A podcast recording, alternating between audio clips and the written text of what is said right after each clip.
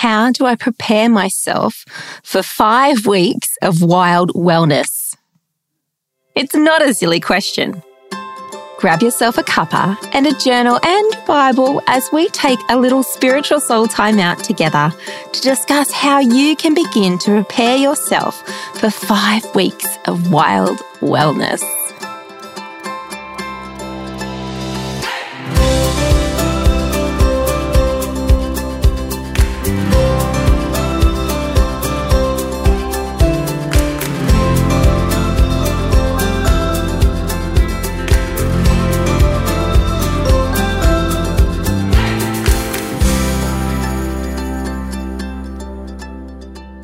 Hello, beautiful one. I am so glad you are here and on this five weeks of wild wellness journey with me. Term four is a big one. It's reports and end of term concerts and assessment marking and so much more. Plus, we are entering the Christmas season. That means weekends will fill out quickly. My heart for you this term is to find yourself amongst like minded colleagues, championing each other on and creating small practices along the way to challenge us and to help us, you and I, live a wild wellness this term so that we can finish strong. So if you haven't already, head over to www.carlythomson.com and sign up to my website so you have free access to be able to download the freebies that come with each of these episodes. This is episode 30 and if you click on the episode 30 icon, it will take you to a place where you can download the free links. These freebies are designed as small and beautiful practical tools that you can use over the five weeks or ongoing to help you keep wellness in mind.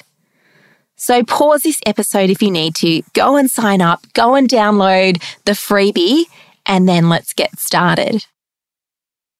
Now, when I chat about wild wellness, I'm talking about well-being in the sense of spiritual, soul, mind, body, and heart. Your whole being health. The biblical concept of wellness is encapsulated in the Hebrew word shalom. This means peace, harmony, wholeness, completedness. For some, writes Dave Adamson, author of 52 Hebrew words every Christian should know, the idea of peace is a stress free day. To others, peace is the serenity of a gorgeous sunrise or sunset. Whatever your definition, Peace is something we all want. But do you pursue it? Do you seek peace? Do you chase after it every day? In ancient Jewish tradition, peace was valued more than truth. The rabbis would argue that if there was a situation in which truth and peace were in conflict with each other, peace should take precedence. Perhaps this is because of the Hebrew word for peace. It's shalom, which means to be wholly unified with God and others. Among the rabbis, it was more important for you to be unified with God and others than to be right. He goes on to say, my friend Andy Stanley puts this into a modern term when he says, You are more important than my view. But how often do we get this turned around and put our need to be right ahead of others? The first believers in God taught that those who follow God should love peace and pursue it, love their neighbors and attract others to the scriptures. This is the peace Jesus offers peace with God, peace of God, and peace with each other. This sort of peace attracts people to the truth. And I love that thought the pursuit of peace of God, peace with God, and peace with others being incredibly important and valuable. You can pursue peace in your daily life in many different ways. But let me highlight three that we've just talked about. The peace of God.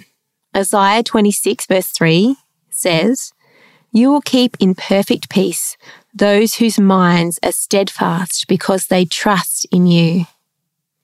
Peace with God Psalm 119, verse 165. Great peace have those who love your law, and nothing can make them stumble. And peace with others. Romans 14:19. So let's strive for the things that bring peace and the things that build each other up. 1 Peter 3:11. They should shun evil and do good, seek peace and chase after it. The first believers were taught to love and pursue peace. The peace of God, peace with God, and peace with others. So this week, we are pursuing wild wellness in our spiritual health. Let's ask ourselves a couple of questions to help us keep our mind on spiritual wellness as a practice in the pursuit of peace.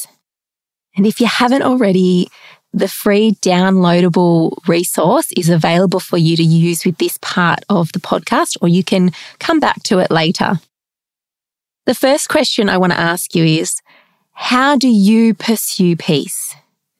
Is it a walk by the lake, a sunset, a quiet cuppa with your journal, and a heart positioned ready to listen for the God whispers? Number two, how do you pursue the peace of God?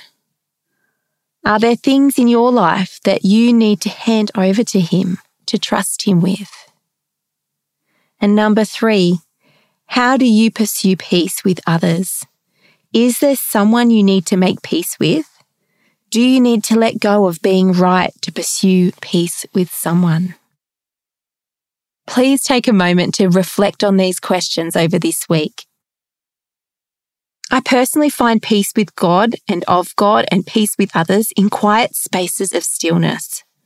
It's in these times that I can lean in and listen, where I can be open to God's love, His direction, His correction, forgiveness, and His humbling at times.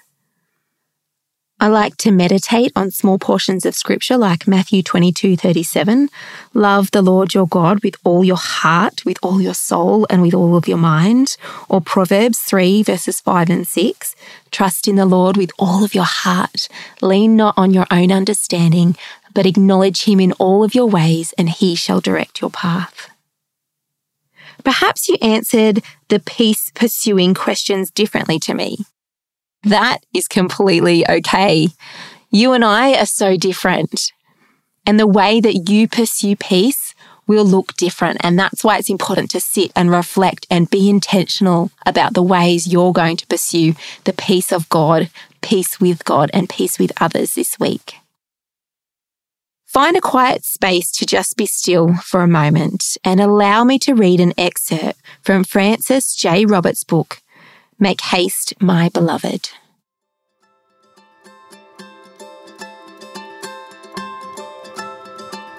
Your heart is mine, for I have made it my dwelling place. Your peace is in knowing at all times that I abide within the secret places of your soul. When you are plunged beyond your depth, know that whatever you are experiencing, my love is a deep pool in your heart. See your pain and your fear as dropping into that pool and being engulfed in my all sufficient grace. Having learned this secret, nothing can intimidate you from without, and nothing can distress you from within. I am not concerned with externals for it is the hidden life in the spirit of a man that determines his destiny. There are winds that blow upon the face of the earth. They are the capricious winds of fate. They do not blow upon the inner man, nor do they disturb his peace. Quietness of soul is vital to spiritual health because unrest muffles the still, small voice of my spirit.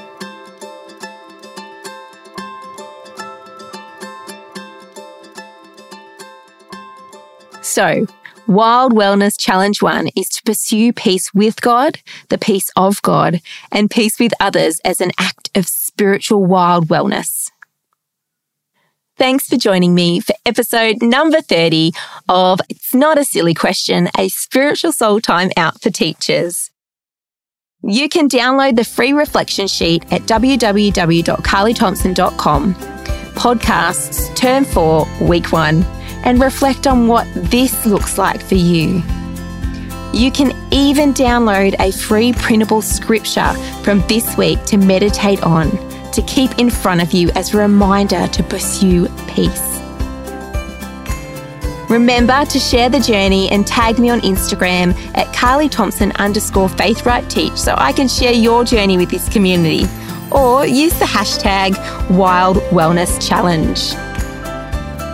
I can't wait to stand strong and build our spiritual wild wellness together this week. Next week, we'll begin to challenge the soul work within us.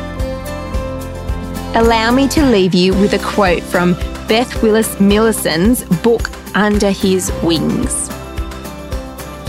Moses had come to know God as Jehovah Shalom, the God of all peace. This is the deepest need of the human heart to be at peace with God and with oneself. The proof that his heart was at peace was that it was filled with praise, not necessarily for what God had done, but for who God is.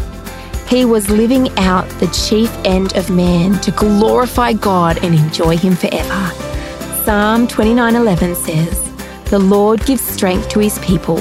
The Lord blesses his people with peace."